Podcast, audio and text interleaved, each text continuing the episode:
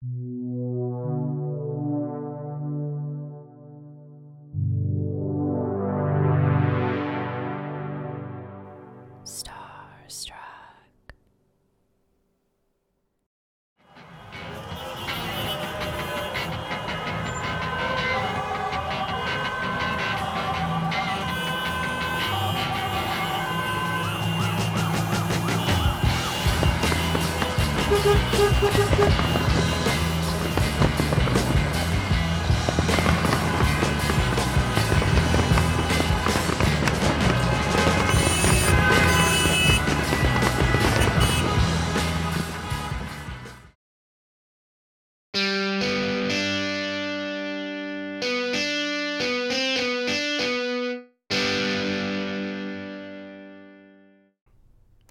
Well, well, welcome back to another episode of Joyride. I am Jared Brandon Fandy, and I am Adam Mendenhall. and this is the podcast where we talk about all things transportation and adventure.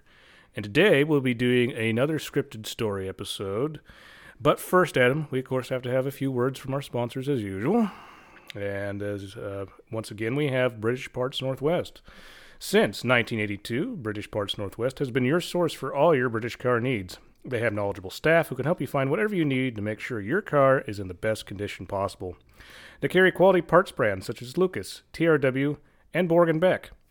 British Parts Northwest is based out of the United States but ships both domestically and internationally and offers same day shipping as well. You can place your order by phone by calling this number 503 864 2001. That number again is 503 864 2001. You can also place your order online by going to bpnorthwest.com. Remember to spell out the word Northwest. British Parts is celebrating its 40th anniversary by teaming up with the Starstruck Podcast Network to bring you hit shows like Joyride. To claim 10% off on your next online purchase at bpnorthwest.com, use discount code JOYRIDE. That's discount code JOYRIDE. We'd also like to give a shout out to Noah Norwood of the Hot Rod Kid podcast. Noah is a professional automotive restorer as well. He restores classic Mustangs as well as the old V8 Fords from the Bonnie and Clyde era. Uh, that his podcast once again is the Hot Rod Kid podcast. You can find it on Spotify, Apple Podcasts, or wherever you listen to your podcasts. okay, Adam. You're going to like this one because you are a Volvo enthusiast, correct? Absolutely. Born and bred. So this one, this one's very Swedish. This is a very Swedish themed episode here. All right, I'm not talking. It doesn't necessarily have IKEA and meatballs, but so Swedish is good regardless. so the title of this episode is Dagen H, the day Sweden stood still. Ooh. Almost 75% of the world is required to drive on the right side of the road, and 25% is required to drive on the left. This was not always the case, however. For most of human history, the entire world generally kept to the left, very, very much like Australia, Japan, and the United Kingdom. Europe, for example, followed this custom for thousands of years. There is evidence the ancient travelers of the Roman Empire kept to the left, and even after the empire fell in the 5th century AD, the succeeding countries of Europe continued to do as the Romans did. There are a series of reasons for this. One of the main reasons is most people are right handed, so when you're on horseback, it was easier to interact with others on the road or defend yourself with a sword since your dominant hand was closer to the middle of the road. Sounds slightly Monty Python esque, I realize, Oh, but yeah. you may not have the coconuts. But you had the, hordes, the, the sword hand placement. yeah. um, so, just a second here. Uh, the other reason was since most people are right handed, once again, it was easier for them to mount the horse from the left side of the road. Uh, this would not always be the case, of course. Things began to change during the French Revolution, which was between 1789 and uh, 1799. Uh, before the Revolution, it was common for the wealthy to travel in their luxurious carriages on the left side of the road, while the uh, poor were forced forced to walk on the right. Peasants, you know. Commoners. During this time, France was an absolute monarchy with a severe division of wealthy and poor. After the revolution, France had managed to become a more egalitarian society. As a result, the remaining affluent members of French deci- society decided to try and blend in better with the masses by traveling on the right side of the road. So it's like, I don't want to lose my head. It's safer. Consequently, some began to migrate to the left while traveling in the opposite direction, naturally. uh, the trend would become more popular when Napoleon Bonaparte came to power in 1799. In 1804, he was crowned emperor by himself and continued on his quest of conquering all of Europe.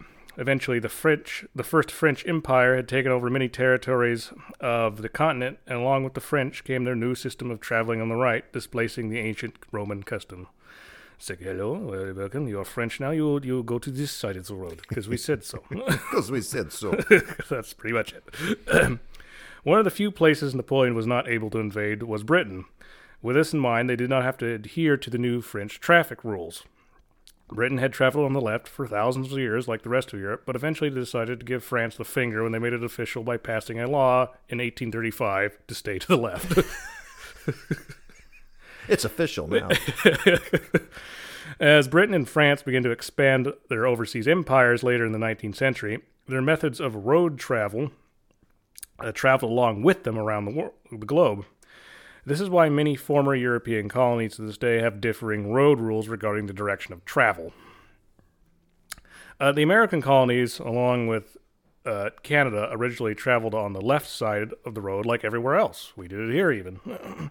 but conversion began to happen independently in the United States around the same time as France, but for different reasons. One of the main reasons was a type of wagon that was common in America at the time, the Conestoga, Conestoga wagon, which was one of those large covered wagons you saw when you played Oregon Trail. you know. Mm-hmm. They were large teamster wagons with many horses. So this is what ended up happening. There was so many horses, in fact, that the driver usually ended up sitting on the horse to the left in order to whip the rest of the horses effectively. With the driver on the left, the only way he could get a good view of the road was to position the wagon on the right side of the road. Now, these are big wagons with lots of horses, okay? Other travelers began to comply because Conestoga wagons were so large they scared the shit of anyone coming from the uh, opposite direction. It would get out of the way, moving to the other side of the road. Wow. so, Sheer presence. so you just turn the corner. Oh Jesus! so this thing's The coming at you. out of the way. As the world continued to spin, so did the hands of Father Time's clock. The 19th century became the 20th century, and our faithful friend the horse began to be uh, replaced by the automobile, of course. Back in Europe, most of the continent had moved away from the old Roman custom by driving on the right side of the road. Even most northern parts of Europe, such as Norway and Finland, had done so, but one Scandinavian country refused to budge Sweden. Being a highly industrial part of Europe, Sweden already had its own thriving car industry with manufacturers such as Saab and Volvo. Saab originally and still is an airplane ma- manufacturer, but after World War II, they decided to diversify their business by building cars as well. Volvo originally was a subsidi- subsidiary company of the ball bearing manufacturer SKF, but like Saab, they also decided to diversify. As a fun fact, Volvo is a Latin word that means to roll harkening back to the parent company's identity as a ball bearing manufacturer. Nicely put. Unlike Ford and Volkswagen, however, Saab and Volvo initially did not build the people's car. Saab and Volvo were both seen as more upper market brands. Since the Swedish population needed a cheaper mode of transportation like everyone else, Sweden at this time began to rely heavily upon American imports. This was fine, but there was one problem. Most of the American cars were left hand drive. Do you see some problems foreshadowing here? Oh, just a few. Early Ford vehicles initially kept with tradition by putting the steering wheel on the right side of the car, but this would change with Model T, with the Model T, which were all built with the steering wheel on the left. As a result, most Swedish car owners were driving on the left side of the road with a car that was not equipped for this. As you can imagine, auto accidents were very common, especially regarding head on collisions, since a driver did not have a very good view of the road when they needed to overtake or pass a slow moving vehicle. Oh my gosh. You- see how that you're not you can't see as well. In the post-war period of Sweden, car ownership had exploded. You know, the cars did not explode; car ownership exploded. it was only expected to get bigger. Understandably, the government of Sweden began to worry about the safety aspects of this many cars on the road, with many of them being left-hand drive. Oddly enough, there was one place in Sweden where people Sweden where people did drive on the right. At one point in time, a mistake was made with a map regarding the border between Norway and Sweden. A town that was thought to be in Norway actually turned out to be in Sweden. Imagine, yeah, it's like, uh, well, um, oh, we made a little whoopsie, sir. Minor mistake. oh, by the way, you're not Norwegian, you're Swedish now. Swedish citizens who lived in the area just decided to travel on the right since Norway's Nor- Norwegian roads had been built there anyway. Despite this little area, accidents kept occurring nationwide. In 1955, a referendum was held regarding the major decision of switching over, which proved to be massively unpopular. How unpopular do you think it was Oh, by vote? Yeah, well, how much was the percentage of no? Do you think? oh I'm going to guess uh, 70%. You're close. When the results came in, 83% of Swedish voters voted no and decided to keep to the left. Which is understandable. Oh, you just yeah. you've just always done it so one way for forever, and so it's like imagine doing that here, just the other way around. It probably would not be very popular. No. So, almost uh, another decade had rolled by, and accidents continued to be a major problem. Eventually, the Swedish parliament decided to take action when it passed the prime minister's proposal of the road conversion in 1963, since car ownership had risen from 500,000 to 1.7 million. This is 1963. They're still doing this, you know. Uh, the project would become known as Dagen H, or H Day. Now, if anyone's Swedish, I'm going to absolutely butcher this, but this is what the full name means, okay? And the full name became known as Hoga Trafiken Kollaben Igen. Something of that nature. Valiant attempt. Yeah. Which literally means the right hand traffic reorganization.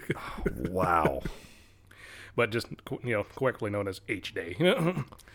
With proposal with with the proposal finally being passed, the considerable amount of logistics had to be put in motion in order to make the plan possible. In 1963, a commission was set up to educate and comfort the public regarding the big change. this program and PR campaign would last for four years, since the chosen year of conversion was 1967.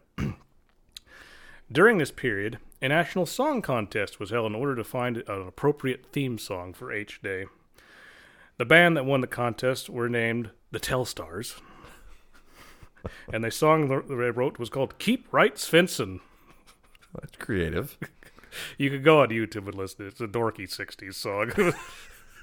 Despite that, it eventually became the number five hit in the country. Wow. As part of the education campaign, an H Day logo was uh, created. It was an italicized H within a somewhat offset rectangle. In 1960 Sweden, this logo would become even more famous than the Beatles. It was put everywhere. now that's saying something. Yeah, this included car windows, milk cartons, and even ladies' lingerie. That's a variety. I guess they're trying to make sure it, everyone sees it. No kidding. Aside from the logo, 130,000 signs were put in place as an extra reminder for the public.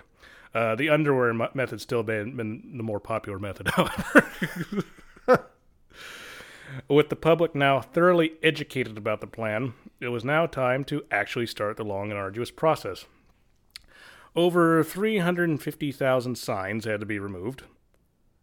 2,000 had to be removed in Stockholm alone. Some signs were able to be mirrored, including the moose signs. It was felt moose were more likely to come from the right side of the road anyway. Despite my research, I'm not entirely sure why they came to that conclusion. Uh, that is interesting. uh, Why why the moose would come from that side of the road, but um, entire intersections had to be reconstructed so traffic could merge in the new direction. New lights and posts were set up, but were covered with black plastic that would not be removed until the imminent arrival of H Day. Road stripes also had to be repainted as well.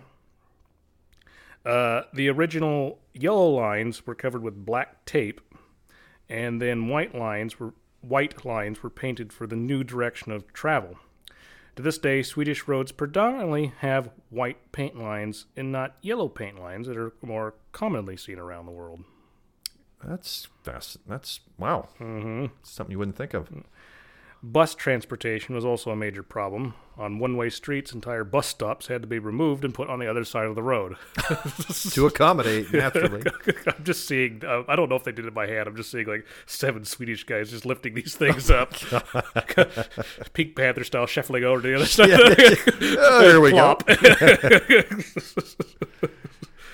um, let's see here. Uh, the buses themselves proved to be problematic since most of them were right hand drive and they had to have doors inst- installed on both sides of the vehicles now. Refitting them proved to be one of the most expensive aspects of the conversion project. Consequently, not every bus was converted, and many were sold to Pakistan and other former British colonies that still kept the left. Wow. As the big day neared, the conversion of infrastructure and machinery may have been completed but it was only one piece of a very large puzzle. A project of this size would, size would also require people, and a lot of people. In order to make sure the conversion went as smoothly as possible, it would require an army of willing participants. When the pages of Sweden's calendars turned to September 1st of 1967, H Day was only two days away. On September 2nd, the atmosphere was more joyful than one might expect. Festivities and fireworks began to light up the atmosphere as the wee hours of the night approached. There's probably people getting drunk too, as they're right before they're making a major traffic change. uh, imagine that combination. yeah, yeah that's that's, uh, that's something to bestow. As an extra note, Sweden, Scandinavia is a lover of quote slow TV. So if you've ever seen one of those shows where it does nothing but document an entire train route, it's like train route. It's likely a Swedish or Norwegian train. You ever see those? Oh yeah, very popular yep, there. Yep. In the case of H Day, live television coverage during the uh, uh, during the middle of the night, aided by a team of reporters, was there to document the switch, which I'm sure was riveting television. Mind you, at this time, there was only one television station in all of Sweden, so everyone in the nation who owned a television set were able to watch these live events happen at the same time. wow, that's uh, that's pretty cool. Yeah. Uh, when H Day arrived, the black plastic was removed from the new streetlights, and the authorities were put on alert. All non essential travel was banned from 1 a.m. to 6 a.m., but essential travel was allowed. I'm milk deliveries. I don't know something of that nature. Ambulances. I don't know. Maybe I don't know. Essential functions only. Yeah, yeah, yeah. that's that's mm-hmm. interesting. They went that route. Yeah. Um, um, door-to-door vacuum cleaner salesman. Maybe I don't. Vodka delivery. oh, wait, that's most Russia. likely, yeah, yeah, but still, yeah. most likely something beer. Something, um, these few vehicles that were on the road in the middle of the night had to stop at 4:50 a.m. In certain places, a horn would blare and a loudspeaker would announce, quote, Now is the time to change over. After the motorists came to a complete stop, they then had to move over to the right side of the road. Ten minutes later, at 5 a.m., they had to stop again so other drivers could make the switch as well in order to avoid any head on collisions. Oh my God. I can't even imagine that. That would be so confusing for so many people. just unnatural you feeling. You can see pictures. It, it, it, it, towns like Stockholm. It's just a giant. Just cluster. Cl- yeah. in Stockholm and Malmo, another town, the rule lasted from 10 a.m. on Saturday till 3 p.m. on Sunday. During the switch, over 10,000 police and military personnel were brought in to help the public transition as smoothly as possible. There was also over 100,000 volunteers who were there to help people cross the street by reminding them they had to look both ways. um, Sweden has been driving on the had, had been driving on the left side of the road officially for 233 years, and in one day it was over. Jeez. Thankfully, this endeavor had been in the making for years, and many people were involved to make it happen. Due to the amount of prep work, very little accidents occurred during H Day. Only 157 accidents were reported during the switch, 32 were personal injuries, and only three were serious. Those who were expecting absolute mayhem were slo- so, so, sorely disappointed the next morning. I, I'm shocked, actually. I would have never guessed numbers like that. That's Yeah. impressive. Uh, it goes to show the preparation paid off. Yep.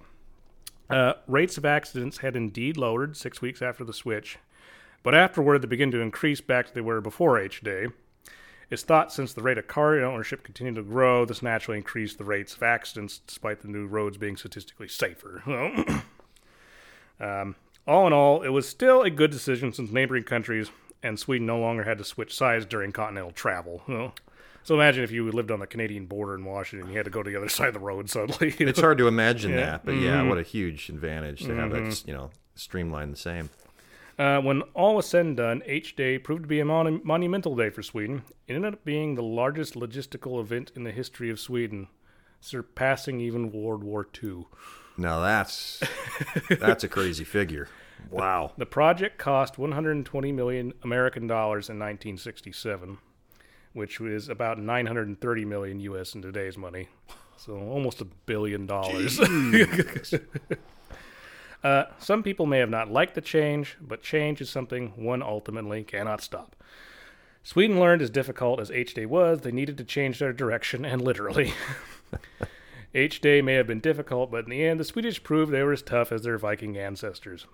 They cho- the choice they made was hard, but the right thing to do. But it was the right thing to do since it benefited everyone, which proves Swedish idealism is the most Swedish character trait of all. and that is the end of our story. Well, it's always interesting to hear things from uh, that side of the world, and Swedish always they always have a way to put a spin on things, whether it's food, cars, drinks, or, for example, something like that. Yeah, for the most part, I mean, there's some places in Africa, but, but generally you think Japan, Australia, you know, the UK, you know, there's they all have something in common. They're islands, so they don't they don't really have to comply, you know, That's with, true. with the rest of the continents they're next to. yeah. and I think you don't hold me on this, but I think I've read in the past Britain has considered switching over. have they? They have considered it, but here's the thing: Sweden, Sweden's much has more mountainous terrain, and at the time there wasn't as many paved roads, so it was easier to do. Britain, since they're on that little island, they got to be more compact and effic- efficient, and so their infrastructure is highly, highly developed, and so. They looked into the amount it would cost to switch over. It was astronomical. Oh, It- with all of their existing yeah, uh-huh. infrastructure and, systems. At this point in time, they just they decided it's just not practical to do. so they'll keep the world interesting for folks like ourselves when we go to visit. yeah. when we went to Scotland, uh, we rented a car, and my dad was the one driving. And mind you, it's a stick shift too, so you have to shift with your left your left hand, not your right hand. Yeah, that's such a different dynamic. I, I, I hope to experience that someday. That's on my list. It was it was a little it was a little little kind of clutching the dash at first, but he figured it out pretty fast. It, it does it comes quicker than you'd think, apparently. Well, it's just uh, it, it's it, it keeps it real entertaining when you have to make an adjustment like that. Literally flip flop from left to right. You know, I'm sure there's people that still. I mean, that wasn't very long ago, so I'm sure there's still people that tell stories to younger people over in Sweden about that to this day. You know? Oh, I'm sure. I mean, I, again, it's impressive that they were able to, to keep the uh, collateral damage as low as they did with the amount of accidents that incurred as a result of that switch. Yeah, yeah. but yes, so and like, and what I like to point out too is that you know the pedals are not like the other way around. You know, they just they just basically take everything over here and move it over. Exactly. And Yeah. so, you know, with the orientation of like a stick shift, for example, where in America, being a left hand drive, you know, first gear would be closest to you. Well, on the right hand side drive over in Britain, it would be farthest away. Yeah, yeah. Remember that that Jag type I had? I, there was um, I think the dome light went out, and so I had to. I went, oh, probably the fuse just needs a new fuse. So I look in. Um, I go. Where do you go to go to the fuse box naturally? Oh, Under the dash, Under right? the dash, yeah. Okay. So I crawl underneath the dash, and there's no fuse box. I'm like, "Wh- what? what? what? How do they handle it? yeah, so I get out the, the manual. I still, I mean, it's, I still kept it, and I'm looking. Okay, where's the fuse box at? Because you know, there's an, there's an you know, external one, but there's always an internal one, right? And so I'm going to the book, and I'm looking at the picture, and it says the fuse box is underneath the dash, and I'm going, no, it's not. but I looked at the picture a little bit harder, and the dash they were showing was on the right side of the car. because the car it was a left-hand drive Jag, but it was originally designed to be right-hand Mm-hmm. drive. So, no kidding, I go and crawl underneath the passenger side, and there's the fuse box. right there.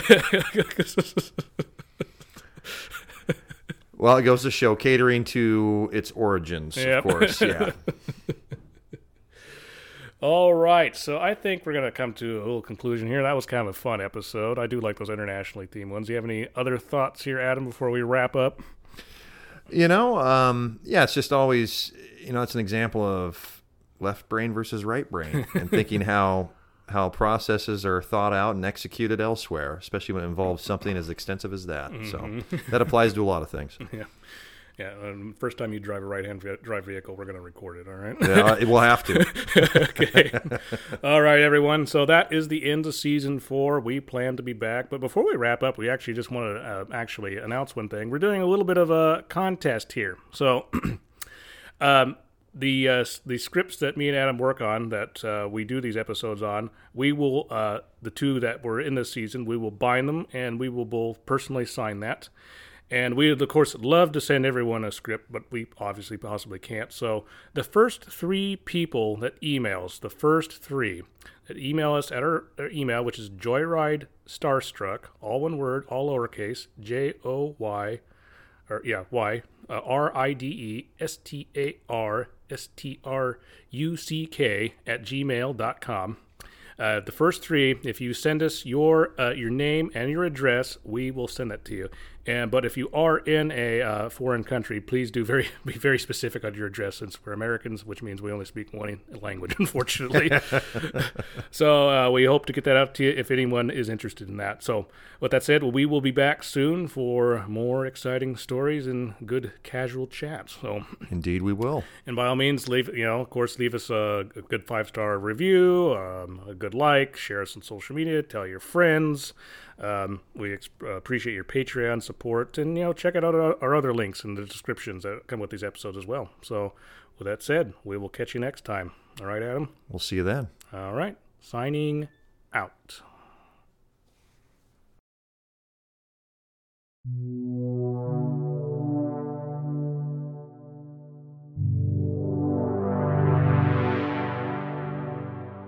Starstruck.